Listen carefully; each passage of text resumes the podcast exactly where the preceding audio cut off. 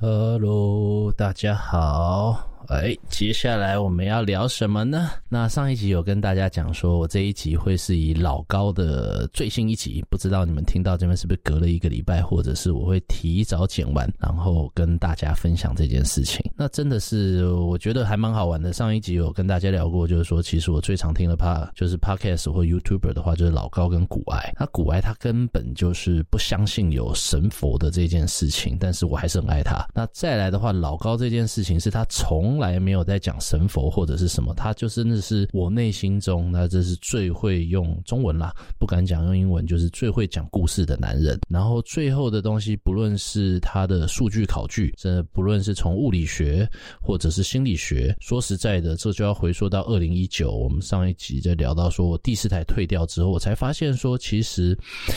资讯的来源，尤其我们身处这个时代，真的是蛮重要的一件事情。像老高也是另外一集在讲，我们讲 Web 零呃一点零、Web 二点零、Web 三点零，它资讯的流向其实是不一样的。当我在有第四台的时候，好处当然是随机性。我晚上睡觉前按一按，诶，看到传奇四十二这个电影，要不然的话，如果我没有提，然后你也没有在 Netflix 上输入四十二去找这部电影，其实这部电影应该永远不会有机会出现在你面前，因为毕竟跟以前的。第四台，第四台就有点像是 Web 一点零的境界，它就是单方面的，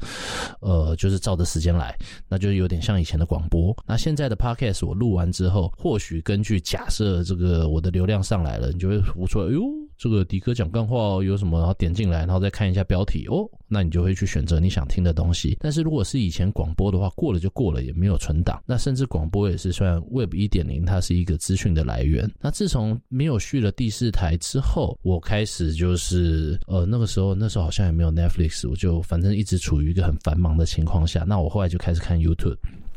那很多人就会讲说，YouTube 现在的现行机制，哇，好烦哦，又要黄标什么的。那我觉得这很合理啊，对，因为他自己想要的就是广告方，要不然你就是加 Premiere，你付了钱你就看不到广告。那当然，对于资金的来源，因为我们使用 YouTube 的是不用付钱的嘛，所以他当然要讨好的就是谁给他钱钱。对，我常常跟我客户讲说，不要问，不要问我是什么人，对，给我钱我就是你的人，对，你可以买我的时段，然后买我的专业，买我的服务，对，那。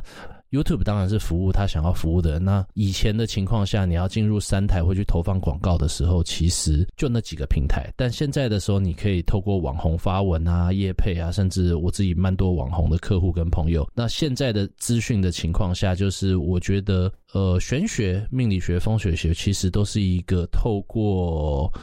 呃一些特定技巧来帮大家获取幸福的一门学问。那重点就是要获取幸福嘛，这其实会跟老高的这一集会有相呼应。那我们等一下讲。那我还是必须要说，就是自从没有第四台之后，我才会接触到老高。因为虽然我是命理风水师，但我其实比所有人都还要铁齿。那也是为什么我会开这个频道，就是说如果能够用科学解释，我就不要讲玄学，因为我在很多的。感知力现在的高感人啦，或者是反应者啦，很多能够去感受，甚至跟矿石聊天。对，我就是有认识这样子的朋友，但我在这方面就是没有这样的才能，所以我才会希望说，如果能够用一些科学的理论来解释的话，那我会觉得我说服得了我自己这一关，那我自己亲身实证也很有效的时候，我才会跟我的客户讲。那在看了老高以后，不论他在讲外星人啊，还是什么，我就觉得他讲的东西怎么讲的，虽然都没发生，但我就是会相信他。对，而且很多的时候在讲我们讲为什么卜卦会准的这一个部分，其实就是看了老高里头在讲，呃，我们讲重力学，就是星际效应。那我在睡梦中的时候跟客户在解释，我说啊，就是你现在的铜钱卦，你在卦卜卦的时候，那就是未来的自己，对，帮你用这个铜钱的零一零一这样子去换算一些答案，然后我只是一个翻译者。来解决你的疑问，因为只有未来的自己知道现在的你哪一个决策是最好的嘛。然后这个就是我也要讲到了荣格的这个集体潜意识，那么多命理师跟占卜师啊，你为什么不选别人就选到我？其实还是未来的你在引导上你的剧本，那我就是一个帮你解读剧本的这个剧本分析师而已。老高的很多东西让我觉得获益良多了。那这一集的时候，我觉得很好玩，你们要先看完。对，我这个就觉得哦，我讲故事不可能讲的比他好，所以最快的东西就是按赞、订阅、加分享。大家好像每次在讲的时候，我很少看大家在分享真的 YouTube 的东西，就看过了就算。但我决定我的频道就看到好的东西，我就是要分享给大家。这样子的时候，我就不需要再去讲一次，因为我要准备成像他那样，我觉得不太可能。对，因为当已经很成功的人的时候，他还在努力不懈，那我基本上不可能追上他，所以我分享他的就好了。当我分享的东西，他又可以从 YouTube 得到分润，甚至是他的理理念能够宣传出去，我觉得这样就够了。老高这一集在讲什么呢？他是在讲说里头一个叫做搞笑诺贝尔，他就说这个片头叫做真正的人生攻略。这个人生攻略就是我一步一步来跟你讲说，跟我算命的理念还有玄学有什么样的关系。首先来讲到就是有一个搞笑诺贝尔，里头的话就是我们上次讲的那个 Ken Sop，他也是得过诺贝尔物理学奖，然后他是这个星际效应的顾问。那我会觉得。科学推导到最后的话，通常都会趋近于神学跟玄学啦，因为发现诶，很多的东西，像我们下以后有一集，我们再来讲这个量子力学的双缝理论，来说明为什么有的时候你算命之后就是会很准。那它其实是有科学理论基础的。我们再回到这个搞笑诺贝尔里头来讲说，他们的设计东西叫做天赋与运气、随机性的成功与失败中间的作用。它其实就是建立了一个虚拟世界。那详情你们就去看老高解释。那我直接就。告诉你说，在命理上为什么我会觉得有他的点。老高的结论很简单，对，你要如何成功？有的人觉得你要打磨自己的技术，那当然我觉得啦，就很好玩，是从一个。刚就像老高这么努力，我就觉得他除了有能力之外，他肯定很努力。那他找那么多的题材，一个礼拜要出一篇，他肯定很努力。他的才能绝对是一般人体比不上的。虽然他很谦虚这样子，但呃，他在讲的东西，他的结论就是你的成功与否跟你的才能一点关系都没有，甚至是根据这一个搞笑诺贝尔的结论，是你越聪明，你最后失败的几率会越高。这个逻辑的时候，我们再来讲，它是说设计了一个虚拟空间，所以我常常觉得说，如果命理学。风水学这些东西会准哦。对了，再讲一下，最近最近就很多的反馈客户，因为我今年的流年，如果你是有购买我流年的朋客户或朋友，你们就会发现说那个折线图是我新的设计。那我在设计上来讲的时候，就会跟今天的呼应端，我等一下再来补充。大家在反馈的时候就跟我讲说，哦，你算的好准哦，但没关系啊，哥也准很多年了啦。对啊，从刚开始出来什么时候都不懂的时候最准。那中间开始就觉得大家很信任我。我的时候，我就开始觉得有压力啊！如果你这么信任我，我算错了怎么办？所以后来从大概七八年前吧，那时候就是陷入了一种就命理学相关资讯焦虑，就很怕有什么东西是我学的不够好的，没有办法给客户正确的答案。那我压力就很大，但是当我有这个心魔在的时候，我就开始算的就开始不准了，就不知道是是什么回事。对，那到底是学艺不精呢，还是怎样？反正我就继续努力的去弄。那后来我会发现说，当你自己没有保持一个客观的角度的时候，算通常不会算得太准。最近的客户，然后也有朋友，他们就跟我回馈说很准，我都会先很就是用赖的时候，就希望是好的事情。但是目前的话，就是有好的也有坏的，但是他们反应都是很准，所以我会希望说，以后大家叫我这个安半仙啊。安迪安半仙就好了，为什么半仙就准一半就好了？希望只要跟我认识是我客户的，就是坏事都不要应验，但是好事都应验。昨天有个客户就就他是不准，说你要跟我讲说要注意的那段时间，他身体真的不行，然后还恶缺，然后就说啊这样子哦，那不要啦，我还是希望工作要讲趋吉避凶，然后能够帮大家避掉不好的，这才是我身为一个命理师比较重要的一个点。好，那我们再回到这个老高的这一集来讲，他直接接下来。一个结论就是说，你人生要幸福的时候，就是你遇到你要追求好运，避开不幸。其实你有没有想到，跟我刚才讲的一样，就是趋吉比熊。当你碰到的好事越多，坏事越少的时候，其实你成功的机会就比别人高。它的里头的模型设计会有参考出一个平均，就是我们讲常态分贝的。以前你又在学这个学商的时候，我们就说阿尔法等于零点零五的这个常态分配，然后就要去算出一堆东西，它的区间值在哪里？也就是说，大部分人他的智力都是在零点五，就是平均值到零点六的这个情况下的时候。他最容易成功。那在讲这件事情的时候，他有些规划的时候，他说：“诶，那理论上如果才能跟成功有相关的时候，应该属于中型分配右边的越聪明的，他成功的几率应该越高。但是根据这个影片里头的内容，通常聪明的人失败的几率会更高。那这件事情呢，以我啦，以我的观点啦，一个命理师的观点，就像很多的客户会直接，诶，不能讲客户啦，因为大家也都知道，我很喜欢在外面酒酒吧走跳，因为真的没有一个地方比。酒吧更适合跟人聊天，你在吧台边就很容易的去跟人家自在的聊天，因为在那边也没有什么呃工作利益上的冲突，有缘就聊啊，没有缘就自动会会躲开这件事情。所以我们在想的时候，就是会有一些人跟我讲说，哦，你是命理师、风水师，他就会。直挺挺的跟我讲说：“哎、我完全不相信这个东西。”那我说：“很好啊，对啊，因为我觉得其实，呃，玄学或宗教或命理这个东西，你常常会是踢到铁板之后，你才会信。就像我在讲，其实我是一个很铁齿的人。以前的长辈在跟我讲，甚至我老师在跟我讲，我就觉得，我就是要找出一个东西来反驳你，或者是我要找出一个理论基础。对，所以我是超铁齿的。那后来随着接受的资讯多了，不论是 YouTube 或怎样，就发现，哦，原来有一些物理学。或者是科学的角度可以来验证的时候，我心态就越来越开阔。那越来越开阔的时候，我就会觉得说，哦，客户来问我，那我就开始不太去执着说是不是我学艺不精，或者是我学的不够努力，因为反正我眼睛睁开来，我就没偷懒过。在我的专业上来讲，其实我是不断的在钻研。我就是像一个不知道上面一个高级存在的程式，我们讲编码员、程序员，帮我设计出来，我就是一。在大家人生 online 这个人生 online 游戏中间的 NPC，你会觉得有疑问来问我的时候，我只要是对得起我的专业，我照着我的逻辑去讲。然后希望帮你引导到好的方向去。自从我自己这个自诩为这个人生 online NPC 之后，诶，这个准度全部又回来了。因为我可以保持一个很客观，你问我什么就答什么，所以我也不主动攀援。就是你会有需要的时候，反正你自己的未来的你会把我导向来这里的时候，我就觉得嗯，那我就照着我的专业，然后我就来回答这个问题，那这样就 OK。那再回到了这个里头来讲的时候，我们在讲说结论。刚才第一个结论就是，当你越靠靠近好运的时候，然后失败的越少，那你成功的机会就高。那如果说就是哎，大家说哎，命理师就是要这个呃铁口直断啊，百发百中啊，然后每次跟客户，我觉得客户都很傻眼，找了一个命理说说啊，我就就我就我这边就是你的人生风险分析师啊，那我就是你的 Google Map 啊，那你 Google Map 其实你自己都会因为一些临时的情况而有所改变。假设中间撞到一个车祸，我原本预估的开到台中可能是一小时五十分。就中间碰到一个车祸的时候，他自己会去修正，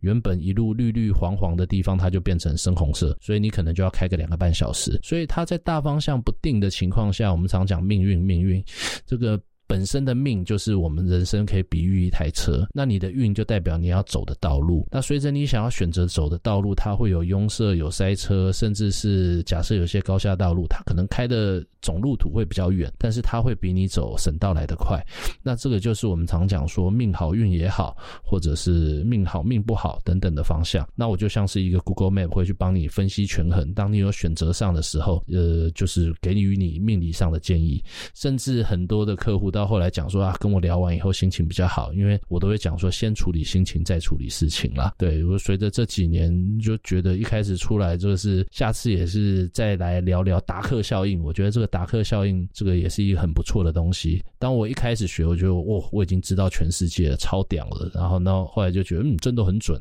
然后到后来又开始不准。到现在的时候是我知道都会准，但是我有更好的应对方法。我也知道什么东西是可以跟你说，可以帮助你，然后哪一些东西我可以选。则不说。那我们在讲到这个趋吉避凶好了，这个结论他其实到老高最后在回应出来的时候，其实我觉得他下的结论就是非常之好。他说：“呃，上次我在 Instagram 有发一篇文章，好像按赞跟回复的也不错，那句话我也很喜欢，就是。”悲观的人往往正确，但乐观的人往往成功。那老高有提到说，为什么有一些自己觉得幸运的人，他在人生的生活上来讲的时候，他就比较容易变得幸运？那是因为说他其实他的洞察力，或者是他的人生观是相对好，他的人生是相对好的。那我也是每次就说，其实每个人有每个人原生家庭。那之余，甚至是现在在疫情之后，我以前都是习惯说，能现场咨询就现场咨询。那当然是因为现场咨询的钱比较贵啊。啊，没有啦，开玩笑的，其实不差那点钱，因为通常被我咨询过，我还是会请你喝咖啡，所以那个钱只是补助我的交通费。因为我会觉得在现场上来讲的时候，现在大家人跟人之间的交流感情，我可以看到你的面相，然后也可以看到你的肢体反应，甚至我会给予你一些建议，例如说，哎，你的这个姿势啊，那高低肩啊，怎样？那这个东西都是线上咨询没有办法做到的。但线上咨询也有一些好处，就是我就是在咨询之前，我就是直接先给你你流年或流月了，那我我没有任何的主观参与。那后后来大家的反馈也是准的，因为我的工作任何有一个师的东西，师啊，对，师傅的师啦，对啊，例如说会计师就是要帮你解决会计法规报税的问题。律师就是当你很不幸的要碰到跟法律相关的时候，他解决你法律上的问题。那我这就。就我在这边学，就我的客户在讲创业啦，或者是有一些要讲诉讼的时候，都会来咨询我。那我都一律说，能够不要走到法律上。当然，律师也是靠这个赚钱啦。当没有人告来告去，他就没有生意。但我会觉得，当你从呃走到法律层面的时候，我们先不要讲零和赛局。所谓的零和，就是你输就是我赢。像打麻将没有插花的情况下，没有东厂的情况下，你四个人打麻将，它就是零和赛局，就是有人输就有人赢。但是如果你今天是有东厂，自摸要放一底的时候，那你那边就是一个零和赛局，因为你是有交易成本的。那我们常常讲说，每一次的股票投资就是你愿意买，我愿意卖，就是有人要看多，有人要看少。对，那这个东西就是一个标准的。零和赛局就像打麻将一样，但是其实你的交易是有手续费成本的，然后你的中介要抽的，所以它基本上是一个复合赛局。也就是说，大家往往在气的一头下，就是两边的立场一定不一样。那你要诉诸于法律的时候，它就会从零和赛局变成复合赛局。所以我都会建议说，能不要走法律程序就尽量不要走法律程序。跟大家在讲，就是这个当做一个参考啦，临时的去想到的这一个部分。好，那又回到说，他发现，诶，这个研究，他这个研究很好玩哦。他把那个模型设计出来之后，里头有提到他跑了一万次，最后出来都是属于八十二十法则。这个人的话，他的才能指数的话，他不能是笨的。他跑了一万次之后，他没有低于零点五以下。也就是说，你要获取幸福的时候，你就是要说你的智智商是平均值，平均值啊，有到了，你就不能是特别笨的，但是反而你特别聪明的人。你反而是失败的几率比较多，那这个都是跟我们日常生活的，就是我们单以这一个科学的研究嘛，因为科学研究它毕竟是要能够建立一个模型，然后很顺畅的得到它的结果。我会觉得说，常常当你觉得自己很聪明的人，对，他就会很容易，呃，就是怎么讲，呃，不能够接受别人的意见。那这种的生活态度的时候，或许吧，就是它这个是一个数学模型。那我接下来下一集我要讲的美，这个 Beautiful Mind 美丽境界，其其实。他在讲数学模型推导，他就是借由一个数学模型，让他拿到了诺贝尔经济学奖。那他演绎的人性，那这个下一集我们来聊为什么会要讲这一个部分。所以我会觉得，当你自己有的时候可以把你的观点放开，就像可能。五年前的我就是完全不相信这个什么通灵啊，或者是外星人的存在。但是当我的视野开阔了之后，其实我并没有，并没有亏到啊。当我视野打开的时候，我多方面学习的时候，甚至是我现在可以跟一些有通灵的这个这个这个哈利波特学院里头的，啊我是麻瓜嘛，讲很多的东西，我就会很乐于吸收。那我觉得这样也蛮好的啊。那这个东西就说，诶，你既然就你是相信吗？我说现在的呃现在的未知可能是未来的已知啊，在二十年前，你说我们现在的手机可以做这么多事情，你一定会骂笑诶，因为我最近看那个那个模仿犯，就会看诶，就看他里头手机跟年份对不对得上，然后我就觉得嗯，安迪哥来找茬在看这件事情，所以说不定二十年以后，每个人都可以读到大家的想法，就当我们的维度提升的时候，那这件事情也蛮有可能的。那当人家讲说我可以听到别人的声音啊，什么东西？如果是六年前的我，一定会觉得神经病。对，那现在的时候，我如果以科学的角度，我就觉得哦，那你基本上就是你这个区域的 WiFi 你没有设密码，所以它就很容易被人家登进去。那像我这种就是比较麻瓜型的，没有办法被帮人家登录，就是我自己的那个密码设的很难，难到我自己都忘了。那就在这边跟人分享。这边最后来做一个结论，其实呃，我们在讲说有拿过我名片上面就是心平路平，念转运转，有的时候。我在处理客户的时候，给予建议的同时，其实我是在调大家的心情。当你心情好的时候，就像这个漫画第一神拳好了，就你莫名其妙被揍一拳的时候，你一定受伤了特别大的。但是你已经猜到拳头要揍过来的时候，就是每个人的好坏运他都会是去造轮的。中间的时候，老高借由这个影集，他就在说，诶，他可能在十年之间碰到了什么样什么样的。那这个东西也先跟大家提一下，其实不论是八字或者是紫微斗数，我们都会有一个叫大运或者是大限的。那大运跟大限的时候，是代表说你在这一个路程上，你自己人生价值观的重心，或者是这一条路它顺畅与否。就像你二高的时候，你要下综合区的时候就会特别塞，或者是你高速公路一高到台中的时候也会特别塞，新竹也会特别塞。你就可以想象说，你在这一个运程里头的时候。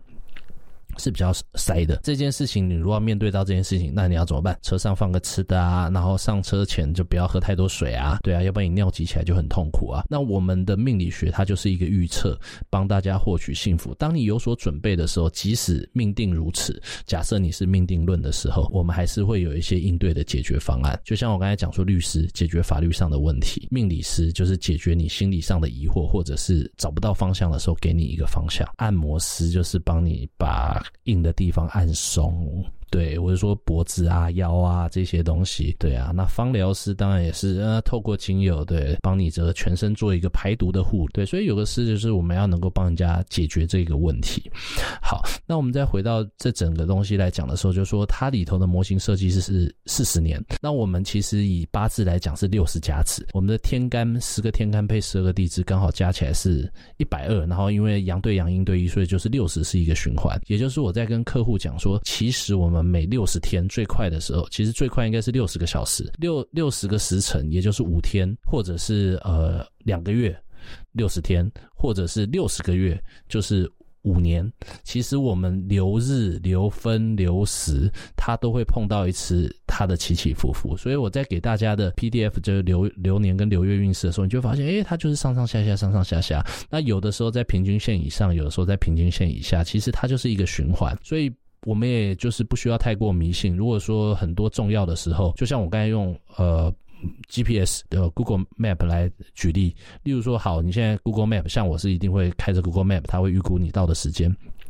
但是我不可能一直盯着 Google Map 开车，我看的还是路啊。那你只需要知道的时候，在哪一个国道要下车，然后这边有一个更快的道路，最后开着车掌握方向盘的还是你。当你能够决定去哪里的时候，这个东西你就把命理玄学当做一个辅助。那这个就是我在做命理上面的一个逻辑，这个是我自己说服得了我自己，我才能够很大声直白的跟你讲的这个部分。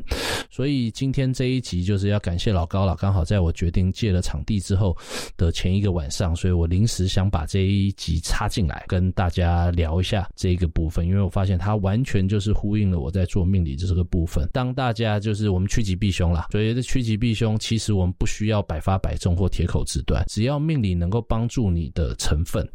对，只要有零点六，就像他这一个里头的设定一样，他最成功的人，他的智商就是平均值来讲零点五是水平的时候，零点六，那只要。命理玄学不光是我啦，就是大家如果相信自己的宗教信仰，或者是任何的身心灵的辅导，或者是心理咨商师，他只要能够让你的状态，不论是技能或心情或成功率，只要有到百分之五十以上，那你的成功几率就会比别人高很多了。然后老样子，来看看刚才进入忘我程度聊一聊，哎，还有二十五分钟哦，那我再来看看。好像还有什么可以跟大家辅助的啊？对了，我们在讲的就是回想里头的时候，就是老高有讲到说，哎，有钱人就是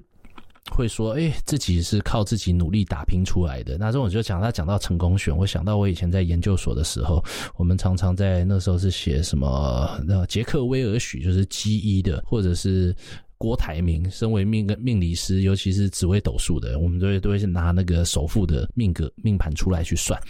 然后就看到七煞朝斗格，然后中间的财运走得又很顺。但是我相信，呃，我觉得时势造英雄。假设说以郭董。他现在哦，大家都说哦，没关系啊，我没有学历，我也会成功啊。但是你所处的年代，如果不是在那个年代的时候，其实你是很难复制别人的成功模式。因为即使是一样命盘的人，就是以台湾两千三百万，我相信跟郭董同年同月同日同时生一定会有，但是首富还是只有一个。那只是说他自己的努力，或者是他放到的产业别位置，他放适得其所的放到这个位置之后，他是相对能够成功的。但是放到别人的身上，可能就不行。所以，命理也好，人生的路其实它是一个不断修正的过程。啊，有钱人，我自己认识的有钱人，当然可能这个也是一个统计比例吧。我通常看到非常成功的人，他都是极度的谦虚。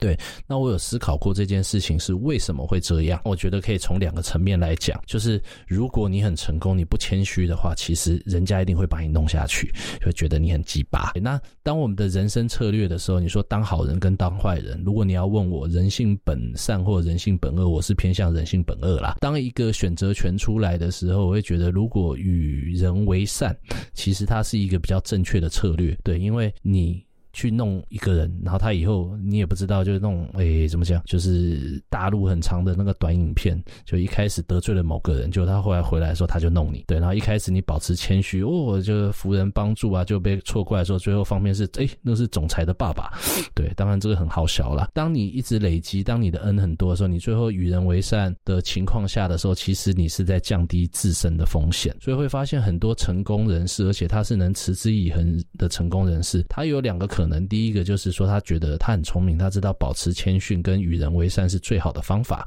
也可以让他的成功持续下去之外，另外一个可能性就是他就是符合了这一个老高影片里头讲的，他谦逊到某种程度，他觉得一切都是运气，对，但很成功人都说啊，是我运气好还是什么的，对，当你这种谦卑的情况下来的时候，你反而或许会。符合这一个设计，哎，你可能真的是有所才能，然后这个运气也好。那在这种情况下，所以我们以前有一句话啦，可能穷算命，这个富烧香，或者是穷算命，富看风水。那我自己在职业这么多年，我觉得真的是蛮合理的。常常如果是。一些状况不是比较不好的情况下的风水，我通常都是以先以整理整洁，因为我们在怎么样的时候，任何的调整都是需要成本的。对，如果说要装潢是要一笔钱，但是当某些人的运势就已经很不好的时候，其实他没有余裕去来做风水上的调控的时候，那我在就会建议说，那你在命理上可以尽量帮你避开某一些风险。我们先从不要遭遇到不幸的事情，那我们再来开始渐渐把自己放到能够走向好运的地方。当你的资金量体够。的时候，我们甚至是我看过的客户，真的是有一些很大啦，在东华南路、南北路，反正很很大的一个房子，他们就搬进去。然后我说：“哎，你们之前不住这？”他说：“没有啊，这个是 key 给处啊，就空着，反正也不缺钱，对啊，然后也不想租人家。那现在是因为工作在附近，所以就就搬过来住。所以真的只是说，有钱人想的跟我们不一样。因为当一个风水它如果是好的的时候，你一间一间换下去，像我有客户，就是在我看风水过去四五年间，已经买到第四间房子，然后他就是。小换大，所以说风水这件事情，如果是准的的话，它。理论上，在市面上好的物件，加上中国人传统就是 key 给处这件情况下说，其实好的物件并不容易买到。今天来看一看，时间好像又多聊了几句干话，哎呦，又要，凑到三十分了，然后再剪一剪，差不多会是我想要控制的长度范围。好，今天就是借由老高的这个影集，跟大家分享一下我做命理风水的一个部分啊，好像有漏讲了，对，sorry，就是我呃，如果有呃购买或者是我流年或流月的时候。其实我在里头帮你算的就是要注意的日期的那个东西，在帮大家避开风险。它其实是根据八字的。逻辑去算，也就是说，我刚才讲说六十甲子就是你的年柱，哎，你的日月柱跟日柱是我们的讲说纲领，它在六十天之内一定会有一天对于你是天克地冲最严格的时候。也就是说，在流年里头，你就会发现我会注明特定最重要的就只有十二天，就是根据你的日柱跟月柱天克地冲的时间，我会去帮你算出来。那后来就仔细想一想，最近客户反馈，因为我不太会去用自己的案例，因为。我不我会觉得啦，就是我的经典名句，这个的哥虽不能守身如玉，但一定守口如瓶。就是我不会在任何的评，就是情况去透露客户的东西，但是我会跟大家讲说，诶，我这边的理论基础是什么？大家最近的反馈真的还不少，就是一直说是准，不论好的跟坏的。那是因为在年前你就看我，诶，比较少出去喝酒，这样就我会很认真的、认真的在帮大家批流年，因为我批一份流年真的还蛮耗精神的，就要去帮大家看很多的点，会借由每一次。次的频道跟大家讲一些我做风呃命理风水的理念之外，也会让大家知道我那一个流年的东西是如何批出来的。好的，那这一集就先聊到这里，期待下一集再跟大家讲干话，聊聊不同的电影跟作品。好，谢谢大家。